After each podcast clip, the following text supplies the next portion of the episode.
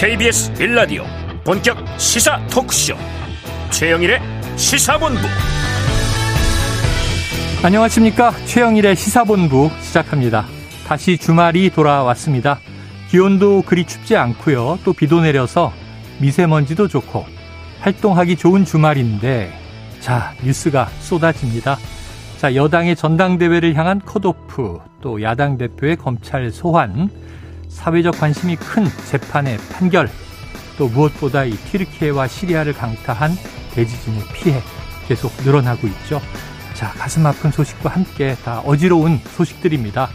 자, 미디어는요, 이 시사를 통해서 인간으로서의 연대, 또 시대 공감, 더 나아지기 위한 담론을 제공합니다만, 이렇게 휴식의 여유가 있을 때 우리가 생각해야 할 것은 삶의 주인은 나 자신이라는 점이겠죠. 이 세상 돌아가는 것을 정확히 알고 분석하는 것은요. 내가 살아가는 외부 환경을 이해하기 위함입니다. 자, 의식주를 포함해서 우리의 경제, 노동, 또 제도와 정책, 이 사회 생태계에서 벌어지는 사건들이 맞물리고 연결이 되면서 지금 내가 무엇을 어떻게 할 것인가. 자, 의사결정을 해야 하는 정보를 이루게 됩니다. 자, 오늘도 청취자 본부장님들을 위해서 시사본부가 시사 서비스를 알차게 제공하도록 하겠습니다. 지금 출발합니다.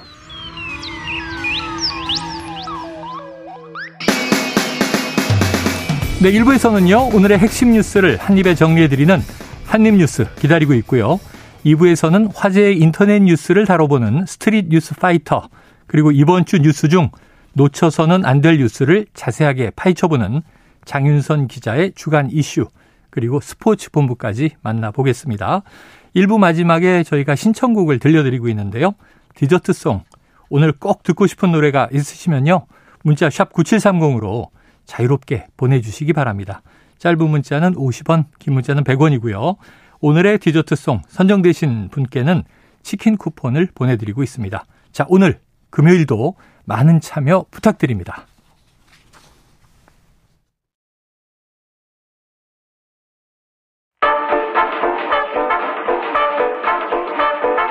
최영일의 시사본부 한입뉴스. 네, 오늘의 핵심 뉴스를 한입에 정리해 봅니다. 한입뉴스. 박정호 오마이뉴스 기자, 임경빈 시사평론가 나와 계십니다. 어서 오세요. 안녕하세요. 자, 뉴스가 쏟아지는데 그래도 이거 먼저 봐야겠습니다. 자, 이 튀르키예 지진 피해 지역에 급파된 우리 긴급 구호대가 구조 작업을 지금 시작해서 진행하고 있죠. 그렇습니다. 우리 한국 구호대 현재 튀르키예 정부 요청으로 진앙지 가지안테프에서 한 140여 킬로미터 떨어진 음. 안타키아 지방에서 활동을 하고 있는데요. 네. 아, 수색을 시작한 지 90분 만에 네. 그러니까 짐도 풀기 전 새벽 답사길에 70대 중반으로 보이는 남성을 구조를 했고 네. 또 반쯤 기울어져 무너져지기 직전인 이 건물 틈에서는 40세 남성과 이 남성의 두 살짜리 딸도 구조를 했습니다. 네. 좀 비교적 건강한 상태로 구조가 되면서 그 현재 있는 주민들로부터 박수를 또 많이 받았고요. 음. 이어서 35세 여성도 구조를 해냈어요. 하지만 그 다음에 구출된 한 살짜리 아기는 숨을 쉬지 않았고 네. 건물에 남은 나머지 아이 두 명의 생존 반응도 볼 수 없는 그런 상황도 이어졌습니다. 네. 아, 이렇게 무너진 건물 더미에서 생존자 구출도 하고 있지만 생존을 확인하지 못한 안타까운 상황도 이어지고 있는데 음. 우리 구조대 얘기를 들어보면 생존자가 있는 곳으로는 좀 먼저 갈 수밖에 없는 상황이다. 네네. 안타까움을 좀 드러내기도 했습니다. 아, 이렇게 우리 이 구조대는 활동 개시 첫날 다섯 명을 구조하면서 음. 계속해서 이 탐지 활동과 구조 활동을 이어가고 있고요. 아, 우리 구조대가 사람을 구했다는 소식이 여기저기 좀 알려지면서 음. 사람들이 우리 이제 구조대원들을 찾고 있다고 합니다. 음. 그래서 다 구하고 싶지만은 아, 지금 뭐 72시간도 지나고 있는 상황이라서 네네. 숨진 분이 워낙 많아서 안타깝다. 이런 구조대 얘기도 들려오고 있습니다. 네, 지금 이제 우리가 골든 타임 얘기한 게 72시간인데 벌써 지나 버렸고 아직도 이제 추위가 지금 이제 큰 적이 되고 있습니다. 네. 자, 임평론가님, 이 네. 튀르키와 시라의 누적 사망자 수 계속 늘어나고 있어요. 아, 정말 안타까운 소식입니다. 네. 두 국가를 합친 사망자 수가 현재까지는 2만 296명 에 음. 달하는 상황인데요. 네네. 이렇게 되면은 2011년에 있었던 동일본 대지진 당시의 사망자 수 네. 18,500여 명을 훌쩍 넘어서는 수치가 됩니다. 근데 이제 문제는 앞으로도 훨씬 더 많이 늘어날 가능성이 높다라는 네. 건데요. 현재 전문가들이 추산하기로는 최대 20여만 명의 시민이 여전히 무너진 건물 잔해에 갇혀 있을 아, 것으로 추정을 네. 하고 있기 때문에 어, 최종 인명 피해가 얼마나 클지에 대해서는 지금 음. 현지에서도 가늠을 하지 어려울 정도로 굉장히 좀 어려운 상황이다라고 볼 수 있을 것 같고요. 일단 미국 지질조사국에서는 이번 지진의 사망자가 10만 명 이상이 될 가능성이 어 14%에 이른다라고 아. 추정을 하고 있어서 네네. 지금보다는 사망자 숫자가 많이 좀 늘어날 걸로 보입니다. 일단은 지진 자체가 튀르키예의 이제 10여 개 주에 걸쳐서 광범위한 피해를 낳은 상태고 네. 건물들이 어 굉장히 좀 쉽게 부서지고 음. 무너지면서 예, 살아남은 사람들도 지금은 건물 잔해 밑에 극한 상황에 몰려 있을 것으로 추정이 되고 있습니다. 그리고 뭐 이재민들 같은 경우도 벌써 임시 거처에 머물고 있는 이재민만 75만 명을 넘겼는데 음. 여러모로 역대급의 피해와 역대급의 참상을 네 남기고 있는 그런 상황입니다. 자, 지금 이재민도 추위에 네. 이제 주거 환경도 지금 부실하고 식량 공급이 끊겨 있는 지역들도 있고 그러니까 지금 2차 피해 생존했는데 지금 이제 난민 상태에서 또 피해가 나오지 않을까 하는 걱정도 있고요. 말씀하신 대로 아직 매몰된 사람들이 20만 명 내외 될 것이다. 자, 윤석열 대통령 어제 이 주한 튀르키예 대사관을 방문해서 희생자를 애도했군요. 네, 윤 대통령은 이 살리무라 타메르 주한 튀르키예 대사에게 튀르키예 국민들이 좌절과 슬픔을 극복하고 일어날 수 있도록 우리가 최선을 다해 돕겠다. 네. 이렇게 얘기를 했고요. 현재 파견된 구조대로부터 상황이 매우 참혹하고 어렵지만 최선 다해 구조 활동을 할 거다. 이런 보고를 받았다. 음. 또 추가로 구조대를 보내겠다. 네. 이런 말도 했습니다. 아, 그리고 정부뿐 아니라 민간에서도 다양한 지원 활동이 이루어지고 있다 이런 설명도 했는데요. 아, 여기에 대해서 타메르 대사는 이 티르키예가 꼭 필요할 때 도움을 주는 한국 정부와 국민에게 형제를 느낀다. 절대 잊지 않겠다. 이렇게 말한 걸로 전해졌습니다. 한편 대통령실은 윤 대통령과 전 직원이 참여한 그러니까 티르키예 시리아 지진 구호 성금 3,261만 원을 대한적십자사로 전달했다. 이렇게도 밝혔습니다. 네. 계속 뭐 또 여러 개인 민간에 또 이러한 이제 후원금, 이 지원금 보내는 활동들이 또 국내에서도 지금 활발해지고 있습니다. 자, 계속 좀 구조 활동에 성과가 나길 기대하고요. 최대한 많은 생명을 구할 수 있기를 또 지금 이재민들에게 빨리 구호 물자가 도착하기를 기대해 봅니다. 다음 이슈로 가보겠습니다. 자, 오늘 오전에 이 국민의힘 38 전당대회 본경선 진출자 자, 우리가 얘기했던 컷오프 결과가 오전에 일찍 나왔어요.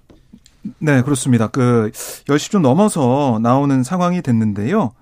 아, 저희가 뭐 예상했던 대로 어, 진출자가 좀 가려졌다. 특히 음. 당대표 후보 같은 경우 그렇, 그렇습니다. 김기현, 안철수, 천하람, 황교안 아. 이네 명의 후보가 네네. 컷오프를 통과했습니다.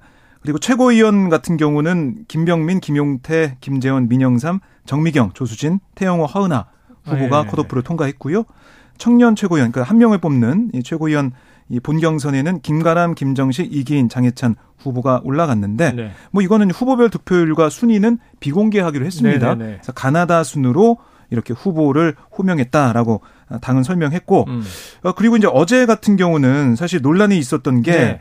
한 인터넷 매체가 익명의 단 관계자를 이용해서 김기현 후보가 과반에 못 미친 득표를 1위로 뭐 통과했다. 뭐 이런 보도도 나왔어요. 근데 이게 저 조사가 진행 중인 과정에서 그렇습니다. 나왔다고요 그래서 뭐 안철수 후보 쪽에서는 여기에 좀 문제를 제기했고 네네. 어, 선관위는 뭐 사실 무근이다라고 일축하고 있는 그런 상황이었는데 음. 그래서 배준영 선관위 대변인이 이 관련된 기자들의 질문을 받은 다음에 이거 세계 여론조사 기관 대표들이 여론조사 결과를 밀봉한 봉투 오늘 오전 10시에 가져와서 이거 전달한 거다. 또 이 전달하는 과정 이런 것도 다 사진으로 남겼다. 어. 아, 즉석에서 종합한 결과를 발표하게 된 거다. 이렇게 설명을 했습니다. 예, 예. 그러니까 이제 부정행위가 끼어들 틈이 없다라고 다시 한번 강조를 했는데 아, 그만큼 좀 각 후보들의 치열한 신경전 벌써부터 계속해서 진행되고 있다라고 보시면 되겠습니다. 아, 안철수 이제 후보 쪽은 네. 상당히 좀 이 문제에 어 이제 격한 반응이었고. 이 왜냐면 이제 아직 투표가 그러니까 여론조사에 의한 투표가 끝나지 않은 네네. 중간에 음. 이 내용이 나온 거다 보니까 그러면 자칫하면 이제 밴드웨건 효과라고 음, 그렇죠, 해가지고 그렇죠. 이게 이제 그 이 결과에 영향을 미칠 가능성이 있는 거기 때문에 예민하게 반응을 하는 거고요. 또 한 가지는 실제로 오늘 지금처럼 이제 발표가 되더라도 순위가 어떻게 되는지 득표율이 음. 어떻게 되는지가 어, 모르는 상태인 네. 거기 때문에 서로 그런 분위기를 주도하기 위해서 좀 이렇게 치열한 신경전이 벌어지는 음. 뭐 그런 양상이 이제 펼쳐진 것 같고요. 다만 이제 오늘 결과에 대해서는 한번 좀 짚어볼 필요는 있을 것 같습니다. 네네. 오늘 특히 좀 주목할 만한 점은 이제 최고위원 후보들의 예. 이제 컷오프 결과일 것 같은데 보시면 뭐 김병민 후보 그리고 뭐 김재원, 민영삼, 정미경, 조수진, 태영호까지는 뭐 범친윤계로 이제 볼 수 있겠습니다만 어 김용태, 허은아 그러니까 친 이준석계의 예, 후보가 예. 둘다 컷오프를 무난하게 통과를 했고요. 음. 그리고 주목할 만한 점은 그 전에 이제 김기현 후보를 비롯해서 소위 이제 친윤계에서 적극적으로 밀었던 최고위원 후보들 중에 상당수가 떨어졌습니다. 아, 그래요? 이를테면 음. 이제 이만희 후보라든지 이만희 네네네. 의원이라든지 어 이용 의원이라든지 예, 예. 어, 윤석열 대통령의 이제 수행실장을 지냈던 이용 음. 의원 같은 경우는 굉장히 적극적으로 이제 홍보 활동을 했었고 네네. 어 김기현 후보가 이 뭐 이 두 사람 이만희 뭐 이용 그리고 뭐 김병민 후보까지 예. 함께 뭐 단상에 서거나 뭐 연설하거나 이런 경우들이 종종 있어서 음. 굉장히 좀 적극 적으로 밀었는데도 불구하고 어떻게 보면 이제 인지도의 벽을 좀 넘어서지 못했다. 네. 뭐 이렇게 볼 수 있을 것 같고요. 그리고 이제 전체적으로 보면 이제 최고위원 결과만 봤을 때는 어, 종편 같은 이제 방송이라든지 네네. 혹은 유튜브 이 소위 이제 보수 유튜브 쪽에 어. 많이 적극적으로 활동했었던 사람들한테 조금 더 유리했다. 라고 보여지긴 합니다. 왜냐하면 음. 이제 어, 조수진 후보라든지 뭐 민영삼 후보라든지 이런 네. 분들이 특히 방송 활동이 좀 적극적인 분들이다 보니까 어, 정미경 전 의원도 열심히 방송을 음. 했죠. 그렇죠. 김병민 후보도 그렇죠. 마찬가지고요. 어, 그 이제 영향이 어, 더 컸다라고 볼 수 있을 것 같고요. 그래서 결국은 최종적으로 최고위원이 이제 4명을 선출을 하는데 네. 그 중에 몇 명이 친 이준석계가 들어갈 것이냐, 어. 혹은 친 어, 윤석열계가 들어갈 것이냐에 따라서 네네. 향후의 지도부 양상이 달라질 수 있기 때문에 네. 뭐 이제 당 대표 선거도 굉장히 중요하지만 최고위원 선거도 주목할 만한 점이 있는 것 같습니다. 네, 일단 당 대표 4 명으로 이제 줄여졌는데 네. TV 토론이라든가 이런 게 계속 활발할 거 아니에요. 그렇습니다. 한번 볼만할 것 같습니다. 흥미진진하네요. 네. 그래서 이 TV 토론을 통해서 어떻게 보면 국민들이 직접 예. 보면서 뭐 당원 투표긴 하지만 그렇죠. 판단은 할 걸로 보이고요. 이 오는 13일 제주도를 시작으로 전국을 돌면서 또 권역별 후보 합동 연설에도 네네. 진행을 해요. 이것도 좀 흥미로울 것 같습니다. 이렇게 해서 이제 다음 달 8일 이게 결과 발표가 되는데 3월 4일부터 7일까지 나흘간 모바일 투표와 ARS 투표 방식이 혼용돼서 음. 진행이 되니까 그 전까지 득표 활동이 있을 것 같고 물론 거기서 과반 득표자가 안 나오면 네. 1, 2위 결선 투표도 진행이 되는 그런 상황입니다. 네. 당 대표 후보 캠프별 얘기를 들어보니까 김기현 후보 측은 나경원 전 의원 어. 손을 잡았기 때문에 예. 어제 한 행사장에서 본 두 사람의 얼굴은 또 사흘 전에 봤던 얼굴과 너무 다르더라고요. 활짝 웃는 모습을 보이면서 음. 전통 지지층 결집하겠다. 또 안철수 후보 같은 경우는 혁신 위한 정책이나 비전으로 승부수를 좀 보겠다라는 얘기를 하고 있고 천하람 후보 같은 경우는 내가 유일한 혁신 후보다. 음. 이걸 좀 내세우고 있는 상황이고 황교안 후보도 당원 주권 시대를 열겠다면서 지지를 호소하고 있습니다. 음. 그 오, 늘뭐 결과도 이제 중요합니다만은 네. 어제 또 하나 이제 이 주목할 만한 소식이 나온 거는 예. 국민의힘 최고위원 회의에서 이제 선거 인단 그러니까 예, 당원들의 예. 명부를 이제 확정해서 발표를 했는데요. 네네네. 그 구성이 좀 눈길을 끕니다. 어. 어, 대의원 책임 당원, 일반 당원을 다 합쳤을 때 총 선거 인단 그러니까 이제 당원의 숫자가 83만 9,569명. 84만 명이더라고요. 그렇습니다. 계속 뭐 지금까지도 정진석 비대위원장을 비롯해서 84만 정도 된다고 네네. 했는데 그 숫자가 음. 확인이 된 거고 중요한 건 이제 당원의 이제 구성일 것 같은데 그렇더라고요. 지역별로 봤을 때는 수도권의 비율이 뭐 이전에 비해서는 굉장히 좀 많이 올라온 걸로 음. 나왔습니다. 서울, 인천, 경기까지 포괄하는 수도권이 37.79%, 네.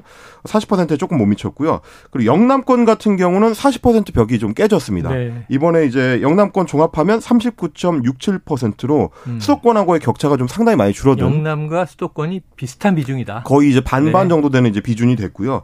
그리고 또 이제 중요한 거는 어 연령대별로 봤을 때도 어 지난 2년 전에와 이제 비교를 해 보면 20대와 30대의 비중이 상당히 늘어났습니다. 네. 20대 비율이 이번에 이제 7.78%, 30대 비중이 10.03%로 나타났는데 음. 2년 전에 이준석 대표가 출마했던 그 전당대회 같은 경우는 20대가 3.9%, 30대가 음. 7.7%였으니까 많이 늘었네요. 어, 상당히 좀 늘어나기는 했습니다. 하지만 여전히 50대 이상 의 비율이 어, 절반을 넘어서는 걸로 네네네. 나타나고 있어서 여전히 좀 고령층 그리고 영남 중심 뭐 당원 구성 자체가 이제 큰 변화는 없었는데 네. 지금의 비중 변화가 과연 어, 최종적인 전당대회 결과에는 어떤 영향을 네. 미칠지 빨리 그 발언 사과하세요. 네. 50대를 고령층이라뇨. 아, 장년층. 네, 장년층. 아, 네, 중장년층. 네, 중장년층. 제가 50대인데 갑자기 고령층이라 그러시니까. 아, 70 60대 음, 이상의 네. 어르신들을 말씀하시느라고 네. 말씀드리라고. 네. 네. 지금 무임승차 논란을 보면 음, 네, 만 65세 노인도 너무 젊다. 아, 죄송합니다. 경로당에선 어리다. 70대로 올리자. 뭐 이런 얘기를 하고 있습니다. 예, 아이고 참 나이에 갑자기 민감해서 아, 민감하시네요. 갑자기 저 아재 꼰대가 된 느낌인데요. 계속 진행해 보겠습니다. 자, 거기다가 오늘 또 큰 뉴스가 하나 있었던 것이 아, 먼저 요거 어, 그 지금 천하람 후보 김기현 국민의힘 당대표 후보가요, 오전에 페이스북에 당 선관위와 후보님들께 제안한다, 이렇게 글을 올렸군요. 음. 과도한 정치 구호와 퍼포먼스를 멀리하는 차분한 행사로 나가자, 이런 얘기를 했고, 지금 안철수 후보가 오후 1시 30분에 기자회견을 예고했죠? 네, 그렇습니다. 아마 그 현 상황에 대해서 그러니까 본선에 이제 나가게 되니까 음. 나는 이런 이런 기조로 어, 본선에 임하겠다 음. 이런 내용을 포함해서 뭔가 또 다른 후보에게 제안할 수도 있고 그렇습니다. 제안 내용도 나올 것 같고 네네. 오늘 기자회견이 좀 집중이 될 것 같습니다. 그러니까 오늘 아마 제 생각에는 오후부터 예. 어, 이제 카카오톡이라든지 이제 메신저 서비스를 통해서 아. 온갖 퍼센테지가 이제 돌아다니게 될 겁니다. 그러니까 안철수... 비공개기는 한데. 네. 그죠? 그렇습니다. 이게, 이게 이제 안철수 후보가 뭐 이긴 퍼센테이지로 만들어진 뭐 지라시도 있을 거고 네. 김기현 후보가 이긴 퍼센테이지로 만들어진 지라시도 네, 네 있을 네. 건데 우리 이제 청취하시는 청취자분들께서는 네. 어, 다 거짓말이라는 거. 음, 다 거짓말이다. 네. 왜냐면 지금 이제 공식적으로도 선관위원장을 비롯해서 아주 극소수의 지도부만 어, 내용을 이제 확인을 했고 네. 그게 밖으로 나갈 일은 없다라는 게 이제 국민의힘의 공식적인 입장이기 때문에 어떤 지라시가 이제 메신저를 통해서 돌아다니더라도 믿지 마시고요. 음. 저희 이제 시사본부에서 저희가 분석해드리는 네. 내용을 다음 주 월요일에 또 저희가 꼼꼼하게 분석해드리겠고요. 임경빈 시사평론가가 fact checker 전문이니까 또 해주실 거예요. 근데 어제 좀 이제 이상한 일이 벌어져서 지금 이제 인터넷 매체에서 공개한 거잖아요. 네. 과, 연 어떤 당 관계자에게 받았다는 거냐. 음. 이 1위는 김기현 후보인데 과반이 안 됐다. 음. 그러니까 마치 지금 동료해서 밴드왜건 그렇죠. 효과를 이제 홍보하는 것 같은 음. 뉘앙스잖아요. 그래서 안철수 후보 측이 강하게 반발을 하고 반발했고 네. 자 지켜보도록 하죠. 자 다음 이슈는요. 이 더불어민주당 이재명 대표는 오전 11시 20분 경에 검찰에 출석했는데 지난 두 번 동안 입장문이 나왔었지 않습니까? 네. 오늘은 어떤 입장 밝혔습니까? 네, 오늘은 지금 현재 민생이 어려운 이 상황을 지적하면서 윤석열 정부가 민생에 더 집중해야 된다 음. 이런 취지의 얘기를 했는데요. 이렇게 말을 했습니다. 민생의 무심한 정권이 정치 검찰의 총동원해서 정적 죽이기 칼춤을 추고 있다. 네. 강한 표현으로 비판을 했고요. 아, 우리 경제가 바닥을 알 수 없는 침체의 늪으로 빠져들고 있는데도 지금 정부는 경기 악화 직격탄을 국민에게 돌리며 각자 도생을 강요하고 있다. 이런 주장도 펼쳤습니다. 네. 그리고 이제 전제 전세 사기를 당한 피해자들의 얘기를 전하면서 음. 이재명 죽이자고 어, 없는 죄 만들 시간에 전세 사기범부터 잡으라 음. 이렇게 지적을 하기도 했고요. 아, 또 하나 이게 최근에 그저께 있었던 곽상도 전 국민의힘 의원 아들 퇴직금 50억 뇌물 혐의 무죄 이걸 좀 언급하면서 검찰 수사의 공정성이 무너졌다 음. 이런 취지의 비판도 했는데 곽 전 검사의 50억 뇌물 의혹이 무죄라는데 어떤 국민이 납득하겠냐. 이재명 잡겠다고 쏘는 수사력의 10분의 1만이라도 이 50억 클럽사에 썼다, 썼다 면 이런 결과는 없었을 거다. 네. 이렇게 주장을 했는데 특히 눈에 띄는 부분이 이 곽상도 전 의원이 아니라 곽상도 전 검사라고 어, 지칭한 점이 좀 눈에 들어오기도 했습니다. 아, 결국에는 지금 보면은 검찰의 수사 공정성이 무너진 상황에서 음. 그러니까 이런 표현을 썼거든요. 아, 유검무죄 무검 유죄다 음. 이런 상황에서 검찰의 수사를 어떻게 믿을 수가 있겠냐라고 강조하는 모습. 그리고 민생이 아, 지금 파탄 지경인데 더 정부가 여기에 더 힘을 쏟아 쏟아라 이런 또 제안하는 모습을 보였습니다. 네, 자 정치 탄압이다 이렇게 규정을 한 거고 민생에 집중해라라고 이제 질타한 것 같습니다. 자 검찰이요 지난번 이제 1차 소환 때 100여 쪽에 달하는 질문지를 준비했다. 네. 근데 이거 다 소화 못해서 네. 한번 더 소환해야 된다. 거기 네. 응한 건데 이번에는 1차 조사와 진술서를 바탕으로 200쪽이 넘는 질문지를 준비했다. 그러면 또 소환하지 않을까요? 어떻게 보세요? 그러니까요. 이런 내용들이 어떻게 보도가 되는지 참 신기하긴 합니다. 네. 검찰이 질문지를 얼마나 준비했는지까지 어떻게 취재가 되는 건지 모르겠습니다만 네. 어, 이번에는 이제 200쪽이 넘는 질문지다라고 했으니까 음. 지난달에 이제 어, 이재명 대표가 1차 출석했을 때는 150여 쪽이었거든요. 음. 근데 이제 같은 사안에 대해서 아마 아, 수사를 좀 더 보충, 보강을 해서 이제 200페이지까지 좀 늘린 것 같습니다만 음. 어, 뭐 과연 이제 이 질문지가 200쪽이라고 하면 어, 저희가 이제 단행본 그 집필을 해본 사람들 입장에서 봤을 때는 책 한 권 분량이거든요. 그렇죠, 그렇죠. 어, 그걸 과연 오늘 하루 만에 다 질문할 수 있을 것이냐. 이제 이런 네, 네 의문이 네. 하나 남는 게 있고, 어, 그리고 이제 오늘은 이제 위례신도시하고 대장동 관련된 2차 출석이고요. 앞으로 또 다른 수사들이 많이 남아 있습니다. 뭐 쌍방울 그룹과 관련된 의혹 사건, 그러니까 대북 성금 그렇죠. 의혹 사건이라든지 어, 혹은 이제 그 판교의 이제 호텔 걸린 문제에 대해서도 어, 검찰이 이제 배당을 하고 새로 수사에 착수를 했고 네. 뭐이 관련된 사건들이 워낙에 좀 많이 지금 남아 있는 상태이기 때문에 검찰 입장에서는 이번 소환이 끝이 아니다. 네. 뭐 이렇게 좀 벼르고 있는 어, 추가로 또 이제 이재명 대표를 추가 저 추가 소환할 가능성이 높은 예. 뭐 그런 상황이라고 볼 수 있겠습니다. 자 오늘 밤에 일단 뭐 조사가 끝나고 또 귀가하게 되면 뭐 기자들이 여러 가지 질문을 던지게 될 것 같습니다. 아 금요일인데 또 이제 밤에도 뉴스를 봐야 될 것 같고요. 음. 자 김성태 전 쌍방울 그룹 회장의 금고지기 역할을 했던 그룹의 재경 총괄 본부장 김모 씨가 내일 국내로 송환된다는 소식도 있, 으니까그 이후에 또 쌍방울 사건은 어떻게 흘러갈지도 어, 연결해서 지켜봐야 되는 상황입니다. 자, 지금 12시 41분을 조금 넘긴 시간인데요. 금요일 점심시간 또 오전에 비도 내렸고요. 어, 교통 상황을 알아보고 이슈를 이어가도록 하겠습니다. 교통정보센터의 정현정 리포터 나와주세요. 네, 오늘은 오전 내내 돌발 구간 많았습니다. 아침에 내린 비의 영향인데요. 도로에 습기가 찬 곳들이 많아서 미끄러우니까요. 사고 나지 않도록 주의 운행이 필요하겠습니다.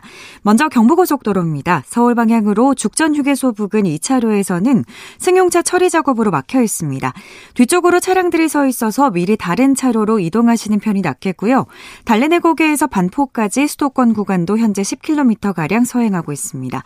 서울 양양고속도로 양양 방향으로 화도 부근에서는 승용차 사고가 있어서 처리 작업에 들어갔고요. 서울 시내는 강변북로 구리 쪽입니다. 방화대교에서 가양대교까지 극심한 정체고요. 월드컵대교 북단부터 서행하기 시작해서 동작대교까지 쭉 막힙니다. 한편 올림픽대로 공항 쪽은 한남대교에서 반포대교까지 더딘 흐름입니다. 동부간선도로는 의정부 쪽으로 녹천교에서 상계교까지를 제외한 나머지 구간이 수월합니다. 도로에 아직 습기 많이 차 있으니까요. 안전 운행 하시기 바랍니다. 있습니다. KBS 교통정보센터에서 정현정입니다.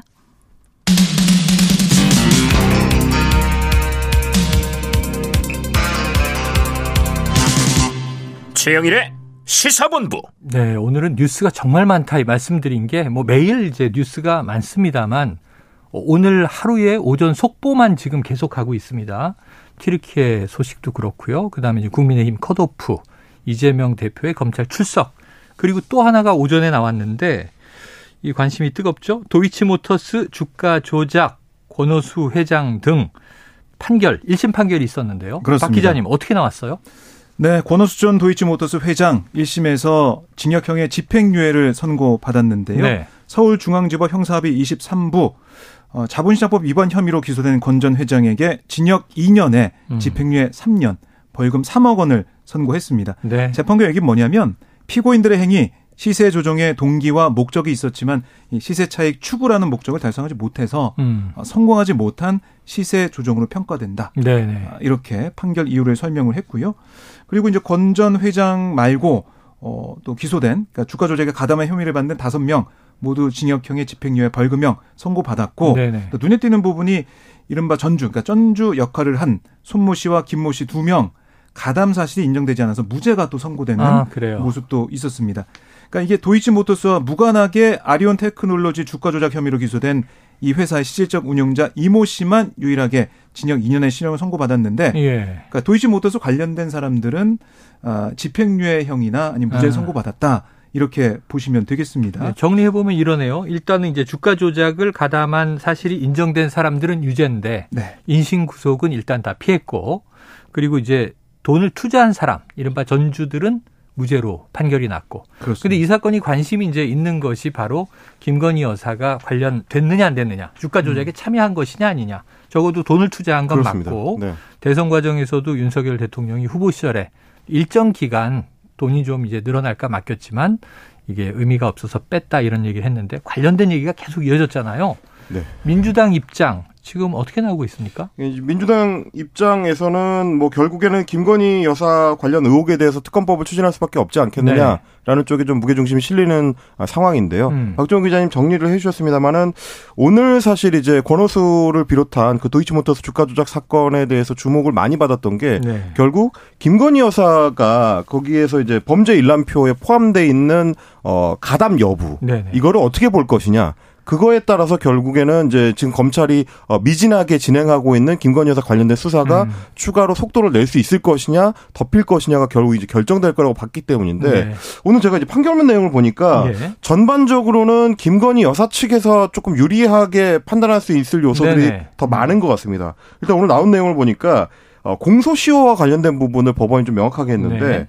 2010년 10월 20일까지는 공소시효가 도과됐다. 네네네. 이거는 처벌할 수 없다라고 이제 확정을 지어놨습니다. 예. 물론 1심 판결이지만 그렇게 되면은 어 김건희 여사가 이 소위 주가 조작 그 과정에 관여한 걸로 나타나는 대부분의 행위들이 이 네. 시점 이전에 이전이에요. 발생했기 때문에 네. 이렇게 되면은 김건희 여사의 대부분 혐의들이 자연스럽게 공소시효 도과로 무혐의 끝났어요? 처분될 음. 가능성이 높아진다. 네네. 이렇게 보셔야 될 것 같고요. 또 한 가지는 이제 아까 짚어주셨습니다만은 그 이제 그 주가 조작 과정에 관여한 걸로 보이는 쩐주들에 대해서도 네. 일단은 혐의가 벗겨졌기 때문에 일단 기소된 사람들은 다 무죄인데 음. 그렇습니다. 김건희 여사는 지금 기소는커녕 소환조차 안 소환조차 안 된 상태죠. 근데 이제 그 쩐주들의 상황을 보더라도 이 주가 조작이나 작전 세력의 움직임에 대해서 어느 정도 인지를 하고 있었다는 거에 대해서는 어 법원에서도 인정을 했더라고요. 네네. 근데 그럼에도 불구하고 가담 정도라든지 음. 어, 그걸 이제 입증할 수 있는 그런 정보를 얻어서 그걸로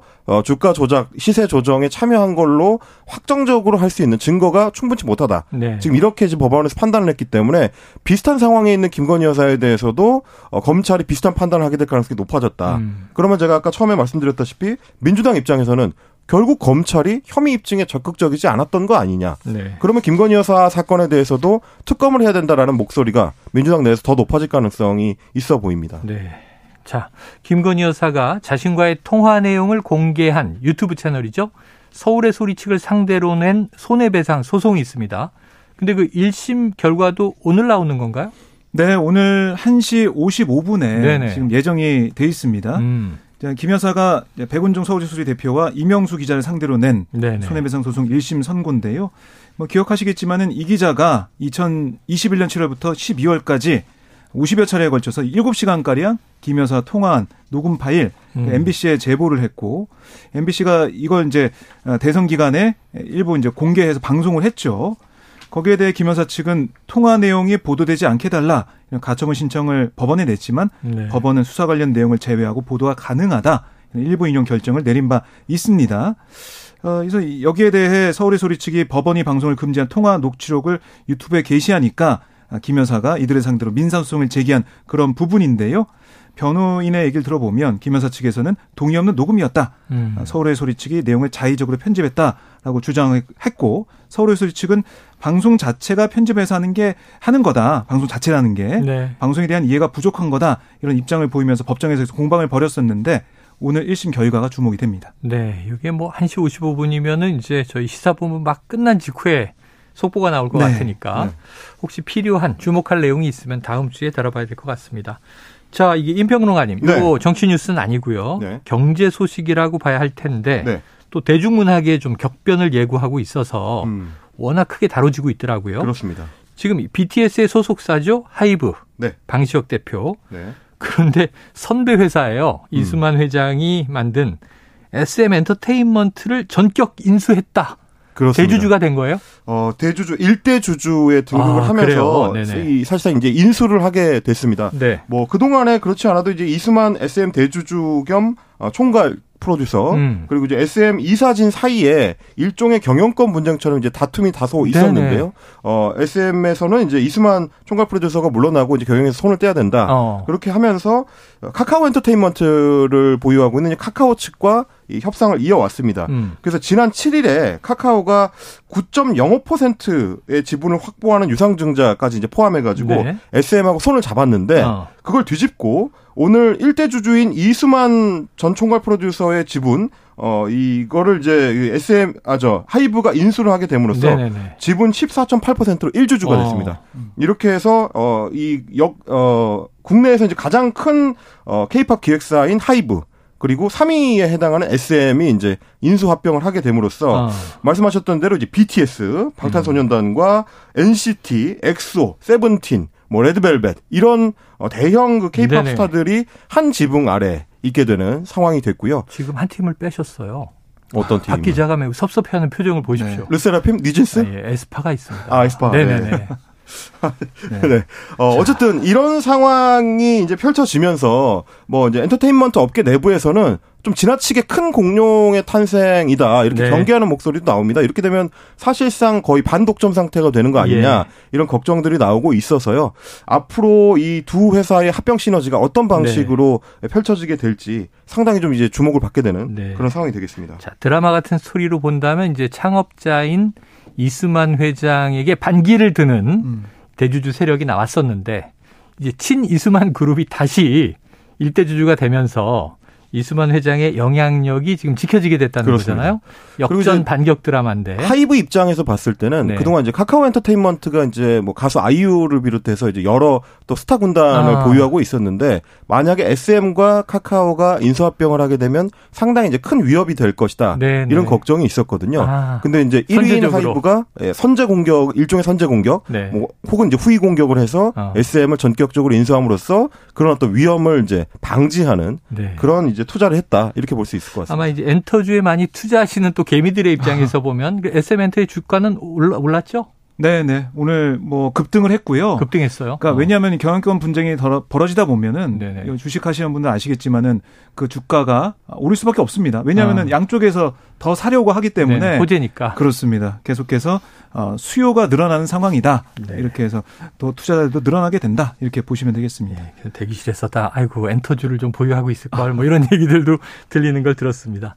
알겠습니다. 자, 정부가 내일부터 중국발 입국자에 대한 이 단기 비자 발급 중국 정부가 상당히 항의했던 건데 네. 요 중단했던 걸 재개하기로 한 거죠. 네, 사실지 만에 재개를 하게 되는 건데요. 우리 이제 김성호 중앙재난 안전대책본부 제2총괄 조정관 오늘 중대본 회의에서 이 최근에 그러니까 중국발 입국자 양성률이 1%대로 낮아졌다. 네네. 그러니까 굉장히 낮아진 상황이고 중국발 확진자 중에 우려 변이가 나타나지 않았다.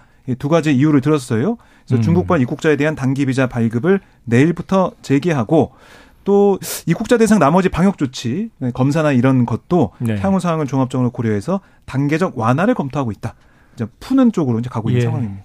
그동 그동안 또 워낙에 이제 중국이 크게 반발을 하면서 그렇죠. 우리나라에서 가는 예 입국자들에 대해서도 이제 맞 조치를 하고 네. 있었기 때문에 정부도 좀 고심이 많았던 것 같습니다. 그래요. 또 수출 문제도 있고 하니까 지금 한중 관계가 어떻게 풀릴지 한번 지켜보도록 하죠. 자, 오늘 한입뉴스 여기서 정리하겠습니다. 박정호 오마이뉴스 기자, 임경빈 시사평론가. 고생하셨습니다. 감사합니다. 오늘의 디저트송은요, 청취자 7007님께서 우리나라 구조대 정말 자랑스럽고 감사합니다.